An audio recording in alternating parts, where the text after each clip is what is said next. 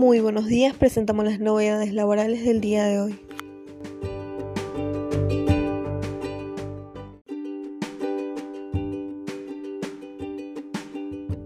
La AFIP reglamentó el régimen de registración de contratos de locación de inmuebles previsto en la Ley 27.551.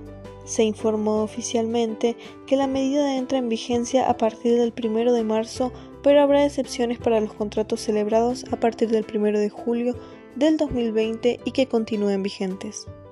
La herramienta permitirá obtener información relevante para verificar el cumplimiento de las obligaciones fiscales de los sujetos intervinientes en distintas operaciones. Quienes asuman carácter de locadores o arrendadores en los contratos quedan de esta forma obligados a la registración de la operación. Los intermediarios podrán hacer el registro en representación a sus clientes.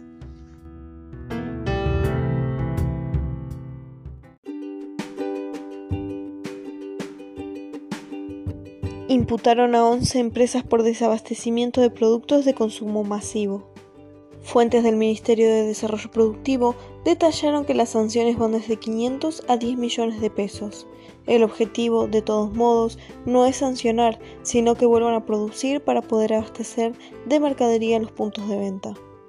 El organismo informó que las imputaciones se realizaron luego de verificar que las mencionadas empresas habían incumplido la intimación a incrementar su producción hasta el más alto grado de su capacidad instalada y arbitrar los medios para su alcance para asegurar su transporte y distribución con el fin de satisfacer la demanda establecida por la Resolución 100 del 2020 y sus modificatorias en el marco de la emergencia sanitaria establecida el 20 de marzo del año de 2020.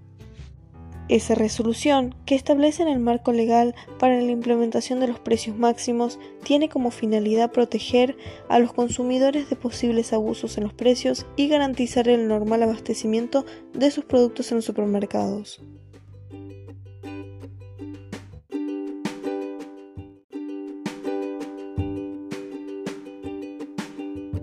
Paritaria. Será semestral y los gremios estatales rechazarán las sumas fijas.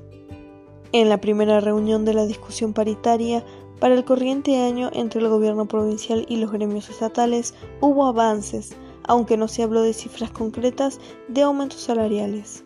Hubo consenso para que el acuerdo sea semestral, pero los sindicalistas remarcaron que aspiran a recuperar lo que perdieron el año pasado en la carrera contra la inflación. Otro aspecto en el cual hubo coincidencia fue en que la inflación prevista en el presupuesto nacional del 29% será el parámetro para tener en cuenta en la negociación. Hay dos cuestiones que pueden tensar la discusión. Pese a que este primer encuentro virtual fue en buenos términos, los gremios argumentan que deben recuperar un 8% que perdieron el año pasado, además de rechazar aumentos con sumas fijas.